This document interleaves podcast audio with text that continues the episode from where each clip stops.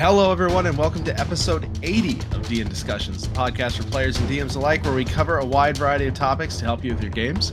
I'm your host, Ryan Reeder, and with me, as always, is my good buddy, Ben Bumhofer. How are you doing this evening, Ben? Kind of horrible.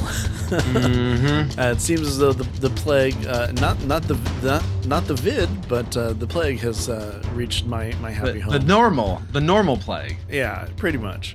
Yeah, uh, your run-of-the-mill plague. Yeah, so if if uh, coughing happens or sneezing happens or whatever, uh, we're sick over here. So sorry. Anyways, um, other than that, doing okay. I'm happy to talk to you uh, on this uh, final episode of the year. Oh my gosh, episode eighty, the final episode of the year. And the fact that the year's gone by so fast, and we've had such wonderful times and guests and everything. I'm I'm very proud of everything we've done this year. Oh my gosh, it's it's been such a great year. Uh, like you said, guests. Oh man, we had some great guests this year. Just some absolutely wonderful discussions. I cannot wait for next year. Yes, when we will probably have even more cool guests and cool discussions. Exactly. I mean, that's kind of the point of the show. It is. Yeah. It's in the name. Yeah, that, it's, in that the title. It's in the title. Uh, well, we've got uh, a few things we are going to uh, talk through today, as well as our annual Christmas one shot that we just make up off the top of our heads during the episode. Yes. Uh, we actually had someone run uh, like uh, Hearth and Hammer, I believe it was, uh, ran our Christmas one shot from last year. Oh, nice. And I got to watch a little bit of it, and it was super fun. So uh, kudos to them for for running that. But yeah, it's a it's it's kind of become a, a fun tradition. This will be the third third year mm-hmm. of of uh, holiday one shot. So, so that'll be fun. But first we're going to talk just a little bit about the new Unearthed Arcana updates, because uh, a new one D and D uh, Unearthed Arcana came out not super long ago uh, that includes the Cleric and Cleric subclass, as well as some of the new species. And I say species because the Wizards have actually come out. They came out and said, we're not going to use the word race anymore, which I think is cool. Um, so they're using species currently. Uh, they'll probably, I assume, ask if that's the one people want to land on. Uh, I think lineage and ancestry are two other very good ones. A lot mm-hmm. of people have thrown around as potential alternatives. Uh, but so if, if you go look at it and you see the word species now, that is currently what they're using in place of race. Yeah, which, I mean, it, it's a good uh, uh, distinction. Good change. Especially since yeah. there there are so many species available that, you know, it it it adds more variety in that sense. You know, it's not just locked into like, oh, well, it's this. And, you know, in on top of that, too, it can actually open up the the door for like a lot of like halves, like, you know, like half elf, half gore, half orc and everything along those lines. You can just start kind of playing around and, and do a lot more with that as well. And I'm I'm actually kind of uh, kind of happy about that. Yeah, so that's that's a good change. Um, before we dive into the actual Unearthed Arcana, though, uh, they had another video that they released on uh, like the initial survey results from the first um from the first Unearthed Arcanas. Uh, so I'm just going to go do like a T L D R or T L D W, uh, since it's a video, uh, of basically what they, what they talked about. So they said, uh, almost everything scored really high. Uh, the mm-hmm. highest scoring things were feats from backgrounds at level one, which I agree with. Mm-hmm. Uh, I, I think level one characters needed more to do, and especially since they're moving feats in the direction of being more active rather than passive. I like that because it gives you a little more to do earlier on without being overwhelming. Exactly. I completely agree with that. And, you know, when we talked about it before, it was a, a real pleasant change, and it, it gave you something that, you know, kind of brings your background more alive. Mm-hmm. They said the lowest scoring thing was the D twenty test rules, where one is always a fail and twenty is always a success, which completely agree on. Was not a not a huge fan of that. Um, I know some people treat that in some ways. Uh, homebrew and I think that's great, but I don't like automatic success, automatic fail. Yeah.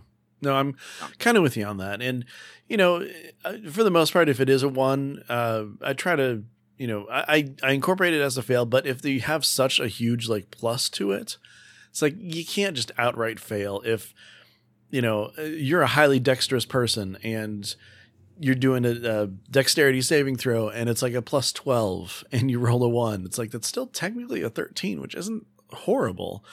So, yeah. yeah. Agreed. Um, interestingly, too, they mentioned that the uh, Ardling and the Dragonborn uh, scored a lot lower, too, which is funny because the new versions of those are specifically in this Unearthed Arcana. Mm-hmm. Uh, you know, they're all so they already made some made some changes, uh, and they clarified that the U the U A Dragonborn um, species in this case uh, can be played alongside the other existing Dragonborn species. They don't replace anything. Yeah. Um, and of course, upcoming, they talked about the upcoming stuff. And in this case, we have it now, the new version of the Cleric. Um, the last Unearthed Arcana drop was very large, and they're going to start going for smaller installments now. And it'll be followed by other members of the priest group, which is the Druid and the Paladin. And I wanted to take a second to talk about this, too, because I completely agree. Uh, I'd much rather have smaller drops that are much more pointed in their survey than just the wide breadth of stuff. Because to be completely honest, I barely made it through that last survey, and I probably didn't fill out everything. Yeah, I'm kind of with you on that. It was it was hefty. Like, if they really want feedback, it's and it's it's hard because they're releasing these things in a vacuum. And so it makes it it makes it very hard to see a lot of the context around some of these changes. So that's that's one thing they've got going going against them. Um, but at the other other end, too, I think they really need to work on making their surveys easier to fill out and more pointed in feedback, because if your survey is longer than probably five or ten minutes, the average players probably won't bother filling that out. Yeah. And you're only going to get feedback from the super hardcore people, which is a section of feedback you want, but it's not the only feedback you want. Exactly. And so you need to make a, you need to make these surveys palatable for the wide range. And if you need to do that by making your questions more specific or more pointed, making the content drop smaller, which they already said they, they were going to do, I think that will be a good thing going forward, because we want to hear from everyone. We want to hear from the casual people, the the, the middle ground, the hardcore people. All those people need to be want, need to be heard when we're putting feedback in. And if your survey takes twenty or thirty minutes to do, you're going to lose a large chunk of people who will actually be willing to sit down and do that. Yeah, especially since the just the fan base has grown to include so many different people and and types and everything along those lines. You you do want to have as much of uh, or as much information as you possibly can gathered from all those various groups. So I'm I'm with you on that. Super long uh, survey, not so great. Yeah, not so great. Uh, some of the other things, the warrior group will also include new weapon options for certain types of characters and, quote, whole new ways to use weapons. So that's that's pretty interesting. There will be new home base rules, uh, reoccurring downtime rules, and uh, called the Bastion system, which is super interesting because I feel like that, in what from a five E perspective at least, was really left on the table mm-hmm. quite a bit. Um, and I would love to see more mechanics and systems around downtime. Yeah. No, I'm with you on that. I mean, and people love home bases. Yeah, exactly. Just give us more to do with them. I mean, there's always a home. There's owning an, an inn or something. There's, you know, having a castle or a fortress, but there, there's a lot more that goes into that other than just, hey, I have this thing. So, you know, you've got to think of like, you know, any sort of help that you might have uh, to, to run the place, what the actual intention of the place is, is, is it actually a home base? Is it like a, a stronghold? Are you, you know, renting out rooms, you know, what kind of what's going on? So I like the idea of kind of opening that more and giving us a, a you know, better guidelines and rules to go along with it. Mm-hmm. Agreed. Um, let's see what else we got. Uh, Eldritch Blast has not been removed. It, it doesn't exist on any of the current new spell lists, but there's going to be more info on that when the Warlock arrives. So my guess is they're going to try and do something to change the the conception of Warlocks as Eldritch Blast machines. Yeah, it, it's one of the things why, for the most part, I haven't really played a Warlock, is because a lot of the time it is just kind of Eldritch Blast, and that's kind of about it.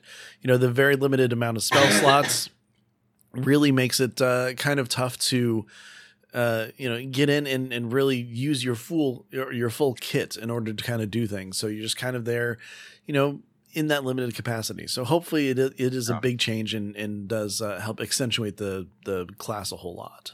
Mm-hmm. And you can certainly build Warlocks without Eldritch Blast now, but it does feel like you're leaving a lot of potential damage or customization on the table for doing so. Mm-hmm. Um, so yeah, I think I think that will be that will be a very good thing. Uh, they also removed uh, the thief's access to use an object with cunning action, and that was intentional. Uh, it's a mechanic they refer to as Mother May I. Uh, which heavily depends on D M approval or buy-in to function properly and could be frustrating or unsatisfying, slow the game down, create an endless stream of questions regarding that specific use case. And this is a part of a larger effort to clarify rules, and it may eventually return with some changes. So if you play a rogue, yeah. just just as an F Y I. Makes sense. Um, there's a... And then finally, there's a lot of uh, juicy, quote, stuff coming for the warrior group for dealing damage. So I think that should be that should be really interesting. Um, they I think they talked a little bit about uh, potentially more mechanical ways to use weapons. Think maybe like like the Battle Master type type things um, that may be a little more across the board, which I think would be fun uh, mm-hmm. because sometimes, especially without multi-classing and whatnot, uh, some of the, the warrior melee classes can sometimes feel one a little more one note. Yeah, is okay. I I attack. I attack a lot potentially. But still, that's kind of all I, I do.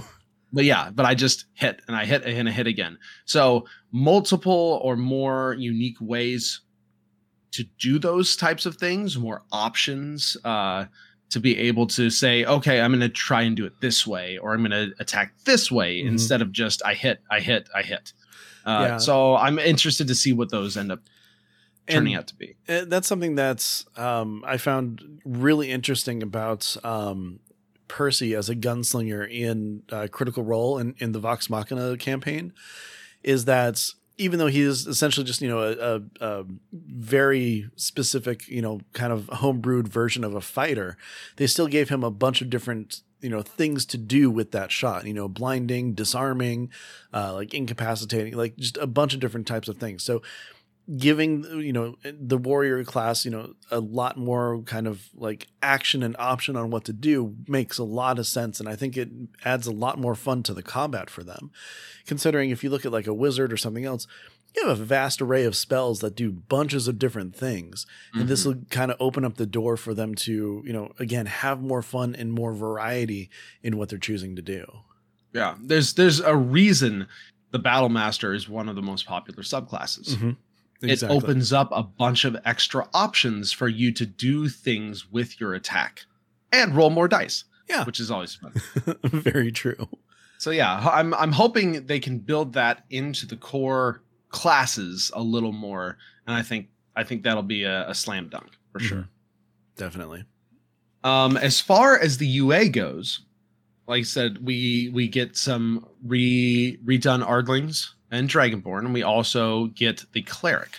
Uh, there's quite a few changes, and I'll I'll kind of let you talk a little bit about um, some of the ones you like the most. One of the biggest ones, though, is clerics now pick their subclass at three yes. instead of one, which I actually really like. Um, I think, honestly, it should be standardized across all classes. Mm-hmm. It's like pick your pick your subclass at like either two or three, because it gives you a little bit of time to feel out the class and kind of see uh, what works, what doesn't, what you like about it, and then go in and specialize once you have a little bit more knowledge of how the class plays.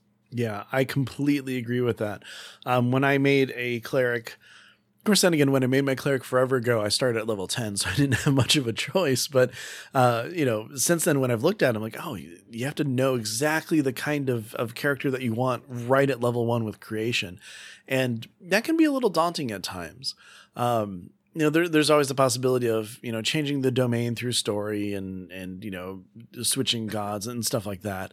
So, I mean, there there, there is options for that, but I like the idea of kind of getting a feel of, of what you want to do before you have to actually, like, you know, pick and choose what you're kind of, you know, locking yourself in for. And uh, as someone who's played a cleric, I really like that idea. I think it, it works out really well. Yeah, no, I, I, I completely agree. It's, it's a very, uh, it's very new player friendly. Mm-hmm. Which I like. It it it's the slow introduction of complexity. So by the time that you have a bunch of stuff to do, you're much more familiar and much more comfortable with it. Uh, that also kind of goes on to the new level two stuff, the Holy Order.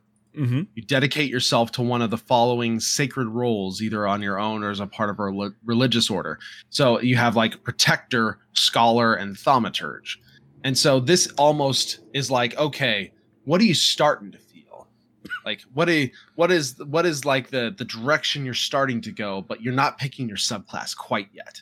Mm-hmm. Because the Protector, you you know, you get uh, martial weapon proficiency, you get heavy armor training. The Scholar, you get a bunch of extra proficiencies. The Thaumaturge, you get uh, an extra uh, cantrip from the divine spell list, and you also start regaining a use of Channel Divinity on short rest.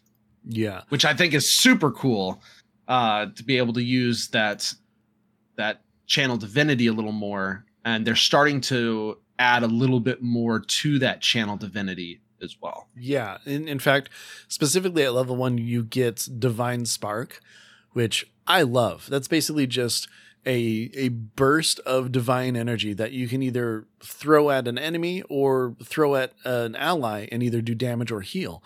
And this is just something that is fantastic because a lot of the times, you know, uh, for Channel Divinity, you have kind of, a, okay, well, I can turn undead. Well, there's not a lot of turn of undead around. There's not a whole lot of stuff that you can do with your, your Channel Divinity. I mean, once you get into different domains, there's obviously different things that you can do as well, but it's very situational.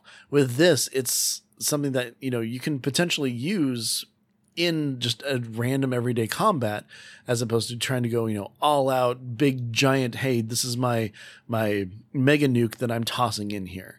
And I love the fact that if you're out of spell slots at a low level, you still have a chance to just kind of throw a heal out there because you're a cleric, which is kind of, yeah. you know, the whole point of a cleric, you know, originally is they're, they're there to heal. Yeah. And this is, this is good too, because when you move the subclass out, you lose some things to do at those earlier levels. Mm-hmm. And so adding that uh, gives you that extra thing you can do yeah. mechanically. Um, and I, I might be kind of wrong on this, but I believe that uh, something that's kind of new with Turn Undead is that the undead are actually dazed for one minute. And if they take an action, they could run away, as opposed to instantly, hey, they just run away. Which I think or that, are or are destroyed. Yeah. Well, at higher Depending levels, definitely. Level, yeah. yeah. yeah. Um, but like as a D M, that kind of gives you more options, mm-hmm. which kind of makes sense. And based on the type of, of uh, undead, you can actually kind of ch- pick and choose what does what and stuff. Again, I just I like the idea of giving more to Channel Divinity just because I, I really feel like it's very underutilized. Agreed. Agreed. I, I was I was fairly happy for the most part with most of the the the cleric stuff that they added. Again, the biggest being, I think, subclass mm-hmm. at three instead of instead of one, Definitely. Which I do think is a is a great change, and I hope that, especially, I hope that kind of happens, like I said, across the board, because especially now with feats, like a a guaranteed feat coming in at level one, mm-hmm. that could that many of which are much more active. You're giving level one players the ability to do a little bit more without the extra complexity, and then you can work your way in story-wise to your subclass. Or, just from a player perspective, figure out what you want to do or how it feels, um, or get a feel for the class before you commit to that that big subclass element, which I think is really nice, because from a roleplay perspective, you can still be a cleric of X, Y, or Z mm-hmm. right from the very beginning. It doesn't matter. It doesn't matter. You just get these extra holy powers specifically for what you're going for at level three. Yeah, it's like, it's essentially it, the idea of, you know, how are you choosing to serve? Based yep. on what you choose, that that's uh, the the abilities that you gain. And again, giving you more time to kind of get a feel of what you want to play, I think just adds so much more to the possibilities that you have. Yeah. Yeah. I like it a lot. Um, and then of course we also have the, uh, tweaks to the species. Uh, Ben, what did you, what did you see as the, for the Ardlings and the, uh, the Dragonborn? Well, first and foremost, and even some Goliath. Yeah. Um, gosh, I really want to talk about the Goliath in a second here, but, um, like, first of all, the Ardlings, I think, are really cool. um, just the idea that they're, you know, descended from celestial animals from the beastlands. And I mean, you can kind of choose what your animal ancestry is, and based on what you choose, you get a, a bonus to, you know, some sort of movement, whether it's just, you know, running, swimming, climbing, or flying. And by flying, it's more like kind of gliding down. You don't get to just up and fly everywhere.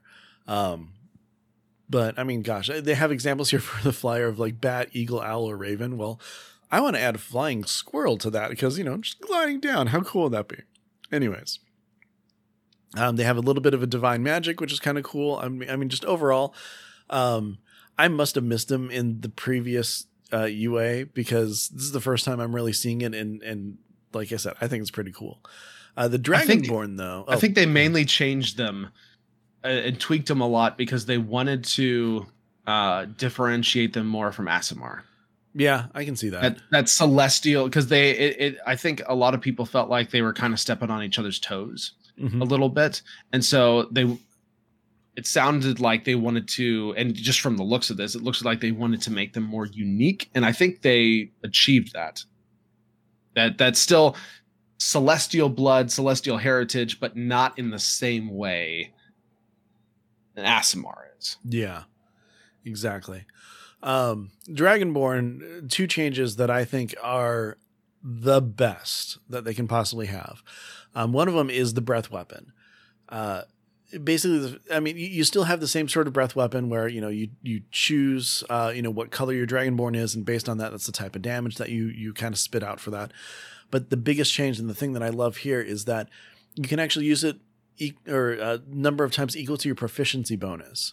And that is a huge, huge there's upgrade. That, and there's that proficiency bonus thing again. Mm-hmm. And they need to just keep doing that, because basing charges on proficiency bonus is, in my opinion, extremely good and scales well. Exactly. It's, and it's that scaling that I actually really enjoy, because, you know, how many times when you're like level one through four or something are you going to use this breath weapon? And then as you kind of level, it just doesn't really matter as much anymore. But if you're able to use it, you know, more often, you know, once you're like sixth, seventh, eighth level, I mean, it's just a really great, uh, oh, I've got this dude in melee right in front of me. Blah. Just throw a breath weapon right in his face. I love that. Um, the other thing that was added that I think is amazing is the draconic flight. So when you reach fifth level, Uh, you're able to channel magical energy and temporarily give yourself like these uh, spectral wings. And I think that is just so cool. So cool. I mean, dragons themselves are magic, And the fact that you ha- like are inheriting this little bit of magic on top of that is just a bonus. I like to it. Me. Yeah, I like it a lot. Yeah, and the thing is, is it's not like totally game breaking or anything either. It's ten minutes, and that's kind of about it. And your fly speed is just equal to your normal speed, but you're still able to just kind of, uh, you know, yeah, jump around. Great situational uses. Mm-hmm. Yeah, exactly. Great situational uses. Yeah, uh, that one is not a proficiency bonus though. That one's a long rest, but still, I think that it's good for that. Then, uh, last, like I said, with the Goliaths, I am totally in love with this change to the Goliaths.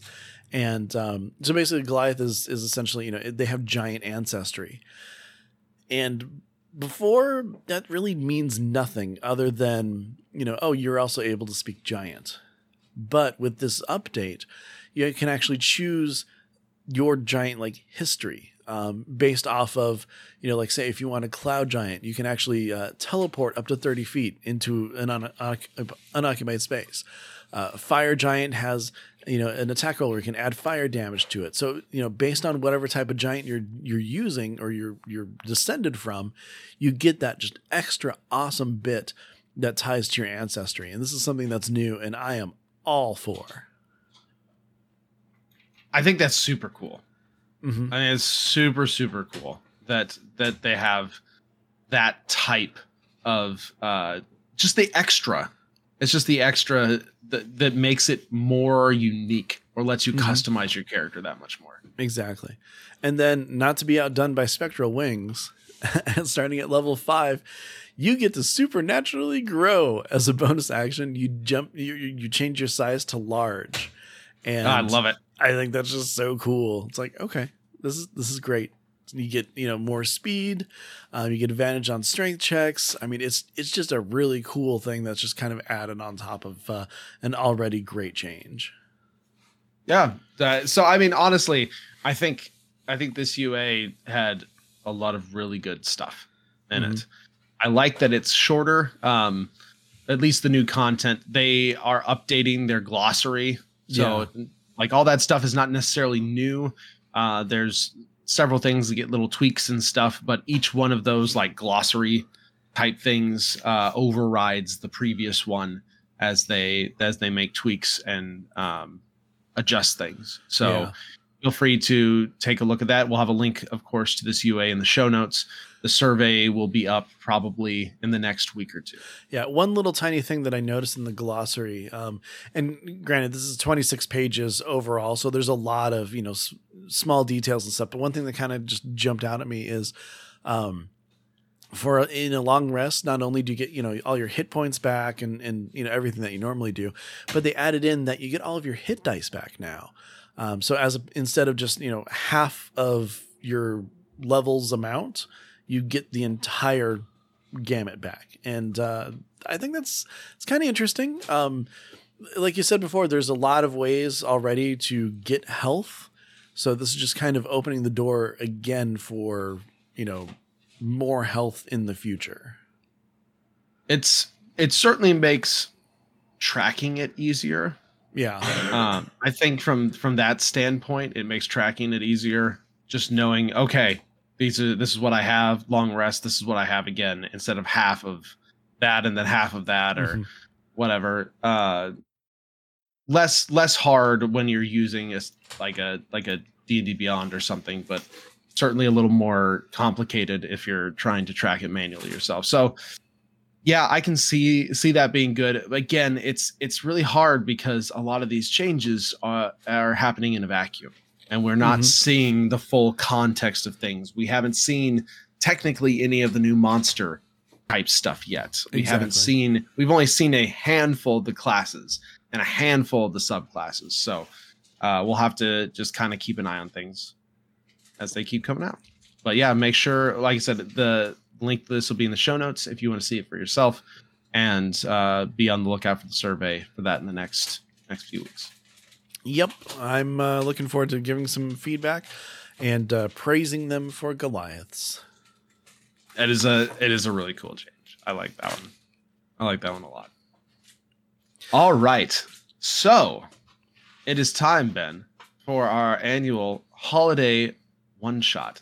Yay! Uh, this time, uh, I usually usually uh, beforehand, just to give ourselves a little a little brain brain power, brain juice, whatever. We we think of a theme, and so this year's tagline is "It's a race," which makes me just think of Rowan Atkinson and Rat Race. Just "It's a race. I'm winning. It's a race. I'm winning." Yeah, yeah. always, always think of that whenever someone says it's a race. Um, but yeah, so holiday race. Ben. Okay. So my thinking, as we we just kind of get going, is there's some sort of a time factor mm-hmm. involved in this. I don't know how you would necessarily run it if you wanted to do real time. Like, all right, our session is four hours and this takes place in four hours of real time. And you have to get to X, Y, or Z by that, by that point. Or uh, one of, one of my favorite things to do, and I don't do it a lot because it's, it should be used, used sparingly, but it, every time I've used it, it always, it always gets big gasps or uh, really ramps things up. It's taking out an actual timer. Yeah. Setting it to a certain amount of minutes or whatever and hitting go. Because then all of a sudden there's a real sense of urgency because a real time limit is now hooked into what you are doing. So maybe maybe something like that. Maybe maybe we could use that as a component as as part of part of this one. Okay. I think we can. Um what are we racing though? I mean, if we're if we're going for like, you know, kind of a holiday one-shot Christmas kind of idea, the obvious answer is deliver presents before the night's over. Yeah. But yeah, we could potentially do that. That is like really on the nose. So we need to deliver something before the night's over. Do you have a better idea? Maybe, maybe this is a day or two before Christmas, and we're delivering something that will enable the delivery hey, present. There we go. Yeah, so it's like it's it's a Christmas Eve Eve kind of thing. So we need to deliver, um, gosh, like a we need to deliver a enchanted, uh, um, an enchanted sleigh. See, I'm thinking something simpler, like I, like an enchanted red reindeer's nose, but that just sounds really morbid. Um, how about how about an enchanted bag, a, a, a special bag of holding? Oh, like a like a um uh like a two-sided like portal bag, so you can reach in and grab something through the bag. Uh huh. To to to um. like, you know, pull a gift out of the warehouse or something. So you have home base that's feeding things in, and then yes, yeah, yeah, yeah, yes, yeah, okay, yeah, yeah. So it's it's it's like like a modified bag of holding. Yes. So instead of just like an extra dimensional space, it's an actual portal to a place that is making the stuff so that they can just hand it to you. Yes, have okay. somebody ready to hand it to you when you pull it out of the bag, because everybody knows home base isn't exactly where, you know, you start the adventure from. You know, l- look at NASA. You know, they lift off in Florida, but home base is in Houston. Maybe this bag got damaged somehow, and you are a courier. You in the party are, are couriers, or have a courier service, and you are picking this up to deliver it back yes. to its rightful owner, so that they can have it in twenty-four hours or something like that. Exactly. Of course, you do have to worry about the opposition who doesn't want that to happen, who wants to take it for themselves. Because no one knows where this warehouse is. Mm-hmm. And so if that bag fell into the wrong hands and people were able to use it as a portal to get themselves yes. to this warehouse, they could pillage and plunder probably millions of gold worth of items. Mm-hmm. Exactly. So we're looking at this as um, action of, you know, either like literal side-by-side racing in certain points where, you know, they're trying to get the bag, trying to stop you from going, um, potential uh, stops along the way that you have to kind of, you know, deal with those encounters, uh, as well as the ticking clock where you need to have this before the actual like sleigh ride takes off and goes. So, okay, this is a good yeah. premise. Yeah. Yeah. So one, one concept I really like, and uh, they had this uh, officially in the, the D and D book called The Netherdeep, is the idea of a rival party or, or an enemy party or something like that.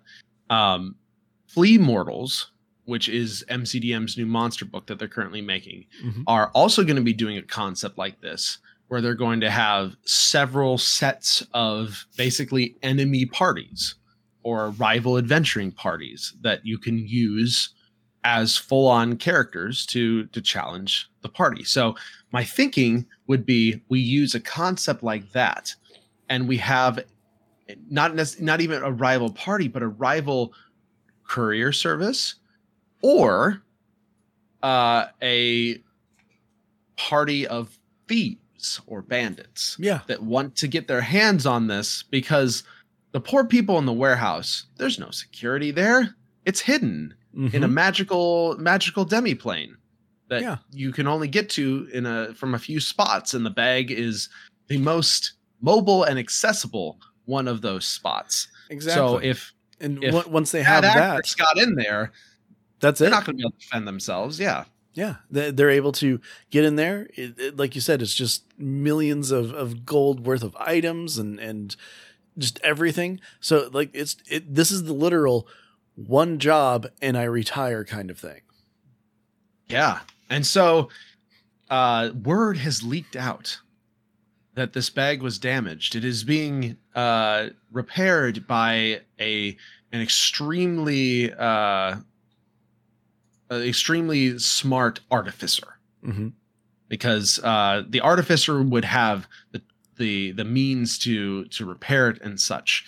Um, but then it needs to be sent back via an actual courier service yeah. because, because of the way, because that the of the nature works, of the portal and stuff, teleport it. You can't teleport it. Yes, exactly. So, so that, that you, you and your party have been hired. You could do this at like, I don't know. You probably want this to be a little bit higher of a level thing, maybe a level seven to ten. Yeah, that's kind of what I was thing. thinking. Because not, you, not you need, so you need to be a heavy in order to really be able to protect this thing. Yeah, yeah. You don't want to. This is not just like a oh look, there's some people off the street. Let's have them take this and deliver it. Uh, no, this is a this is a big deal. So yeah, maybe like a level seven to ten adventure, uh, somewhere somewhere in there. Um, where your your party actually has the tools, has some beef mm-hmm. um, to to survive and can make those encounters interesting. And you could have a lot of really interesting encounters along the way. You could have, because with the whole time limit, you don't necessarily want to just stand and like fight yeah. and create this this huge thing. Although that that certainly could be one of the possibilities as you go through and this rival party tries to attack you or or steal this thing from you, um, it could give a really fun opportunity to build your one-shot characters with a lot more utility than damage. Yes. Like all the things you can do to like slip away or uh, capture or detain or slow down or all these different things. That's not just like, we've got to kill this thing. And then you could throw in all sorts of uh, encounters along the way between fighting the the rival party, them trying to sabotage you, mm-hmm. them trying to steal from you during uh, a stop off uh, where you need to pick something else up, maybe mm-hmm. uh, to environmental hazards, yeah, just a tree um, in the road, or an avalanche. Oh, or just a whole bunch of snowy owlbears just crossing the the, the road. Yeah. There's there's all sorts of really fun, like, environmental things you could do along a journey. You could have a map mapped out, uh, like, like across the plains, through a snowy forest. And of course, this is wintertime, so it'll be, like, very, very snow, mm-hmm. snow-oriented, snow-themed. Uh, and then there's mountains you gotta cross uh, and stuff. So there's there's a lot of really cool things you could do from an environmental standpoint that aren't just like, here's a combat encounter. It's more like it's a, here's a bunch of stuff in your way, figure out how to get around yeah, it the bridge in is a out. timely manner. How do we cross when the bridge is out? Do we try to repair it? Do we try to float across? Like, yeah, I love the idea of, like, you know, you're in two mountaintops, you have to cross this, this, this, this gap, or do we take the long way around, but that might make us late. Yeah. yeah. Oh, there. Yeah. This. There's a lot of yeah, possibilities. You could with this. you could set it, and this is that's that's one of the fun things. You could set this sort of thing if you wanted to use, like, the real timer. Figure out how long you wanted your one shot to be. Each hour of time in game could equal five minutes of real game time, or yeah. seven, or ten minutes of real game time. Uh, so I think ten would give you basically four hours, a four hour one shot. Yeah. So every, every ten minutes is an hour of in-game time. And so having a timer or something set like that could give that sense of urgency to what you're, you're doing and what you're working through, and the, the time being spent doing stuff. Yeah, exactly. This is good. I like it. Yeah. yeah. I think, uh, I think that'd be that'd be super interesting. That'd be super fun. And I want to play again, this one again. yeah. Again, there's there's a lot more work that would need to go into it between the rival adventuring party, figuring out the exact encounters mm-hmm. you would need. But uh, these are always just kind of frameworks, uh, and it's all just off the top of our head spitballing. So, um, but yeah, there's there's there's potential. There's potential there for sure. Definitely that, uh, for for a really fun one shot. Cool. Any anything anything else you'd want to add? No, I think that kind of covers it. Like I, I like yeah. I the thing I like most is the fact that, like, your characters aren't, like, the end all be all. Like, they're not the Santa character. They're just helping out, and I think that adds a lot more, like. It, accountability might not be the right word, but it's it's a lot more personality to it, and it's a more personal feeling. And uh, yeah, that's I'm I'm really enjoying that I, that aspect. Yeah, and in in a in a setting where combat isn't the end all be all, mm-hmm. exactly, because it's it's like the uh, like the the Wild Beyond the Witchlight type thing, where where they say every encounter could potentially be solved through non-combat means. Mm-hmm. I think something like that here would be super fun. Yes. And have a lot of potential for that too. I think so. Yeah. So there you go. It's a race. All right. It's our I Christmas, uh, Christmas one shot for uh, twenty twenty-two. um, if that sounds fun and someone wants to flesh it out a little more, feel free. Let us know if you did. Uh, if you did something like that, uh, we'd love to hear about it. Exactly. Okay, so uh, before we wrap this thing up, uh, just a few supplemental talking points. Dragonlance is out. So if you're a big fan of dragons and lances, book's out. The board game's out. Uh, if that's your if that's your thing, um, if that it seems like it's been getting very good reviews. Uh, if that's the kind of campaign uh, that you'd like to run, it sounds super fun. Um, I will be picking it up myself at some point too. So just as an F Y I, that is out now. And then also D and D Beyond has their annual adventure calendar that is out, out now, uh, that they are, um, doing every day, uh, through the, through the end of the year, um, as their Christmas thing mm-hmm. and their holiday thing. Uh, Right now, uh, the first day is a cool little uh, free compendium of extra monsters for Dragonlance, which I, I think is neat. They've got some, like, cutout uh, paper. Papercraft. Uh, paper craft, yeah, stuff that you can make. And then there's uh, most of it so far, at least, uh, has been a lot of basically discounts for different D and D stuff, shirts, uh, games, uh, minis, that sort of thing. Mm-hmm. So if you are looking to purchase uh, those things, the D and D Beyond Adventure Calendar does have discounts for those. I'm hoping that we see some actual D and D Beyond things as well, some backgrounds, some character portraits, some digital dice.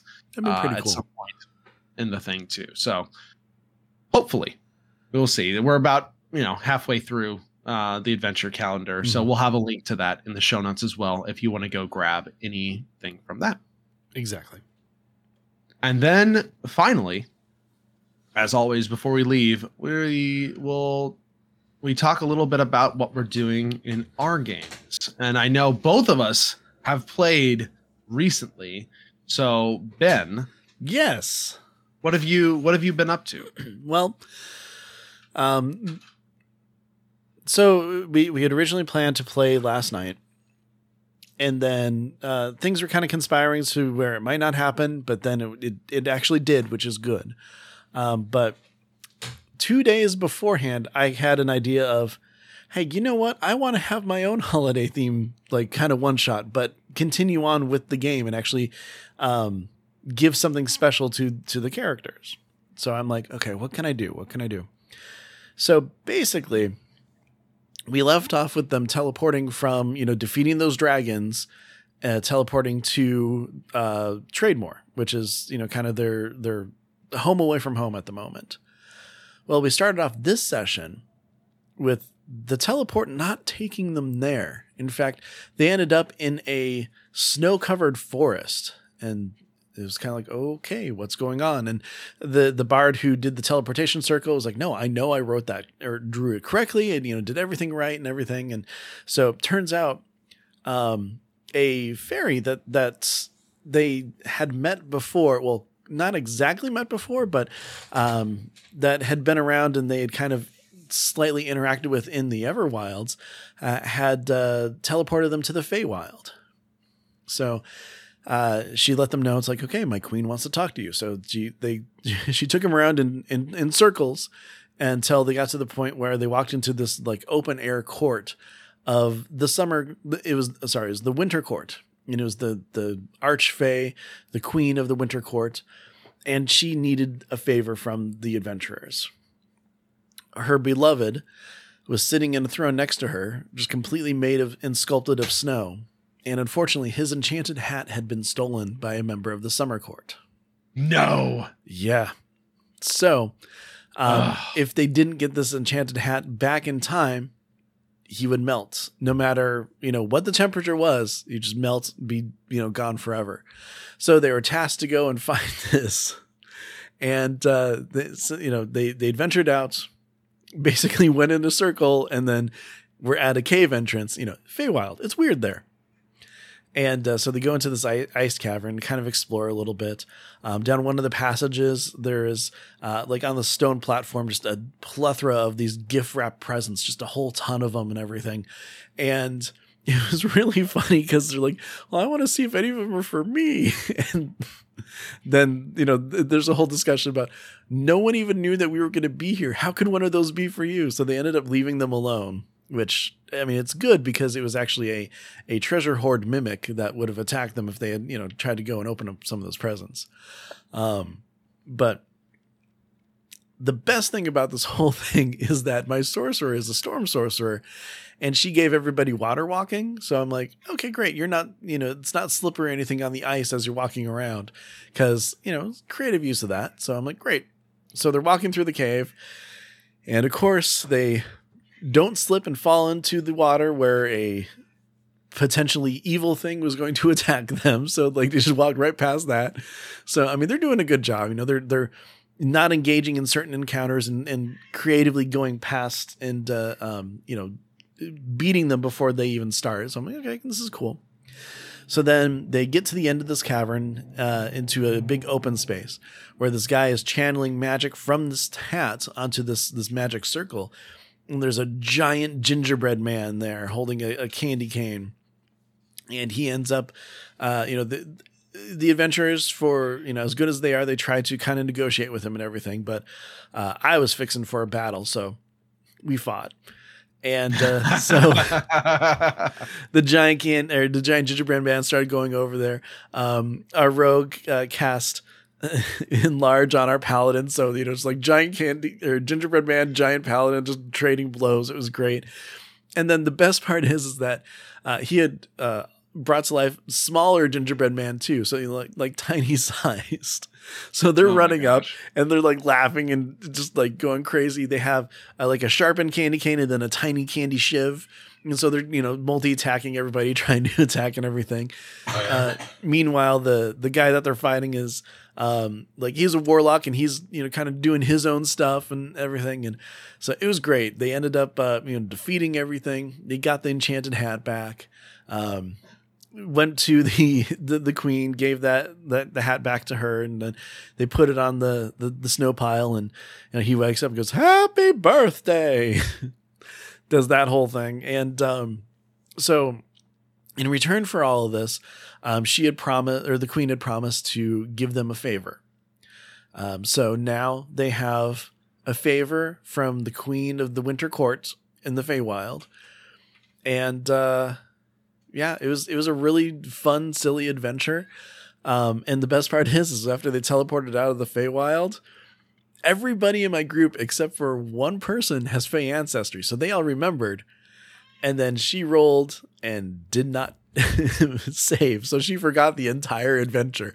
And oh, it's, no. Yeah, it's our bard Goliath. So, of course, she's going to be the one who would want to know so she could tell the story and everything. But um, hilarious. It was, yeah, it was great because uh, they were telling her everything that happened and stuff. And um, as a just kind of a fun little extra bit, I gave everybody some pixie dust as well. So, you know, when they go in their bags, they have uh, like some packets of pixie dust so that they can use that later on. So, yeah, so they have a uh, a favor of the the queen of the Winter Court of the Feywild. Who knows what, what they'll use that for? What a fun little holiday thing to throw in. Yeah, it it like I said, it it, it just kind of popped in mind a couple days ago, and I'm like, this will be fun. And I worked super hard on getting everything all taken care of and done in like a day or two, um, but it, it it worked out pretty well, and everybody seemed to have a good time. So I was uh, I was really happy with uh, how everything turned out. That's great. Yeah. Sounds like a lot of fun. Yeah. Um. What about you? What What's going on in your worlds? Uh. So my my first campaign is on break until January, and um, because of because of all the the scheduling and sickness and stuff, uh, we had a makeup session for my second one, mm-hmm. my second campaign this uh this last Friday, and. It was. It actually turned out really good. It was. It was. It was really fun. Um, they're uh, they're in the the Temple of the Heart right now. Uh, this this corrupted temple in the jungle.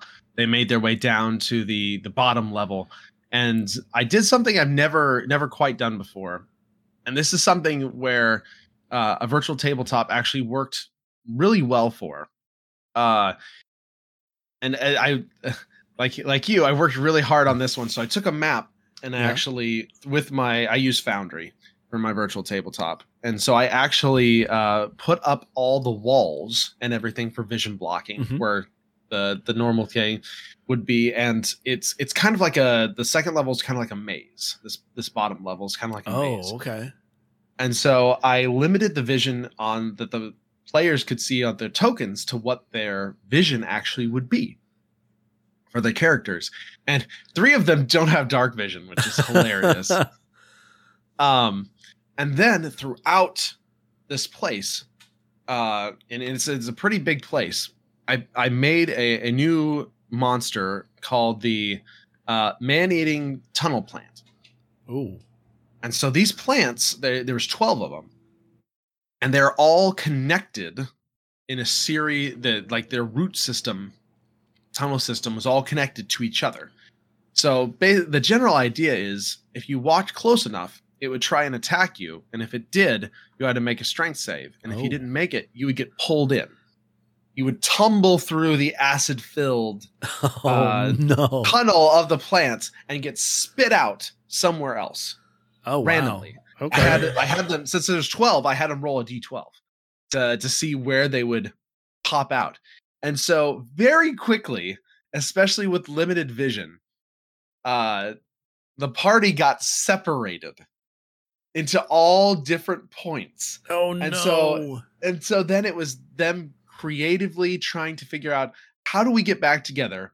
How do we find where the exit of this kind of maze is, while uh, finding some cool magic stuff and encountering some enemies and trying to survive the, their acid trips through the aha, through the, the tunnels of these these tunnel plants. Yeah, that's uh, that's a rough one. That that sounds like a lot of fun though, and it I mean, it actually worked out. Been really, really well. challenging and, and and pretty cool to do. Yeah, it worked out really well, and it ended up being hilarious as people just, it's like, uh-oh, I failed the strength save, and yoink, they get they get pulled in and and and spit out, you know, somewhere else. Mm-hmm. Uh, our druid talked with plants and asked asked one of the plants if he was a frond or foe, which was hilarious. Nice. Uh, there's there's a lot of good one-liners that night, but uh, it was a, a great group. Um, They they eventually found their way through. The druid uh, used, I, I don't remember what the spell name was, but it basically kind of makes him more bestial, and it gave him one hundred twenty feet of dark vision. Oh, nice. At the same time. And so once that happened, they were able to get together and then navigate much more easily, avoid the plants um, that were trying to, to eat them, slowly digest them as they kind of pinballed them around, and find the central chamber where we will pick up in the new year. That's really cool. I like the idea of like the plants slowly digesting them, you know, and, and like kind of as they move around this whole area and stuff. So it's not just like, oh, I'm eating you and you're done. It's, I'm going to take a little snack right now. And then, you know, finally yeah. at the point, if, if one of them were to die, maybe that's when it just kind of gets stuck in yeah, there. And, and it stuff. makes you more and more lost mm-hmm. as you go, in theory. Exactly. Um, that it that that's a very creative monster. That's very cool. Yeah, and it, I I honestly, especially with the the the virtual tabletop lighting and um the the visioning of characters and stuff, uh, it was really cool. It worked out. It worked out really well. Yeah. I one of the that. one of the things that would be harder uh, harder to replicate in real life um versus versus this this type yeah, of thing. Yeah, that would be, gosh, like cover everything with paper and just let them know what's going on. Yeah, because but the the and, and usually usually you can replicate most things in person, and a lot of times uh certain in-person things will be better. Mm-hmm. But for this specifically, uh it was really cool to have this tool uh, because it allowed for something like that. Yeah, I like that. So, use all the tools at your disposal. Definitely. But with that, I think that's a wrap for twenty twenty-two, Ben. Yes, that's... Wow. Again, what a year. What a what year. What a year. Went by, went by fast. Uh, we absolutely appreciate... We've been... Uh, we've seen people... Um, tagging us in their like year-end uh, Spotify things and such. We appreciate everybody so much. Thank you so much for listening. Mm-hmm. Uh, thank you for sticking with us. Thank you for sending us your questions, your comments, um, and we we love those. Please keep doing that. Uh, Ben will have all the links uh, and all the places uh, here in just a second. But uh, it has been a a super fun year. Like we were saying earlier, we've had some amazing guests that have come on and shared shared their wisdom. Uh, we've had a lot of fun just going back and forth and talking about this game that we love so much. So we appreciate you listening and staying with us, and uh, just know we will have a lot more next year too. Definitely. I'm looking forward to it. And until then, Ben, why don't you tell everybody where we can be reached? You bet. Um, the easiest place and probably the most reliable place at the moment is going to be uh, emailing us. That's going to be d n discussions at gmail dot com. Uh, we'd love to hear your stories. If you have any questions, comments, uh, anything that you want to uh, throw our way, best place to do it would be that. Uh, for the time being, you can also follow us on Twitter. We are at D N Discussions. Uh, if you're looking for Ryan specifically, he is at T B K Zord. If you're looking for me, I am at Ben Bumhofer. Uh, now, uh, if you want to know what's going on with us uh, kind of in our own gaming platform, or gaming platforms, what am I saying? In our own games that uh, aren't the ones we run, definitely take a look at Plus Five to Hit. It is our persistent campaign, and gosh, the most recent episode, things happen. That's pretty much all I can say. So definitely check that out. Plus Five to Hits, uh, where all of your favorite podcasts are found, as well as uh, D M Discussions. Awesome. Thanks, Ben. Thank you again, uh, all of our listeners. It's been a wonderful year, and we will see you again soon in the new year. Yep, and until then, everybody, be good to each other, and have a great new year.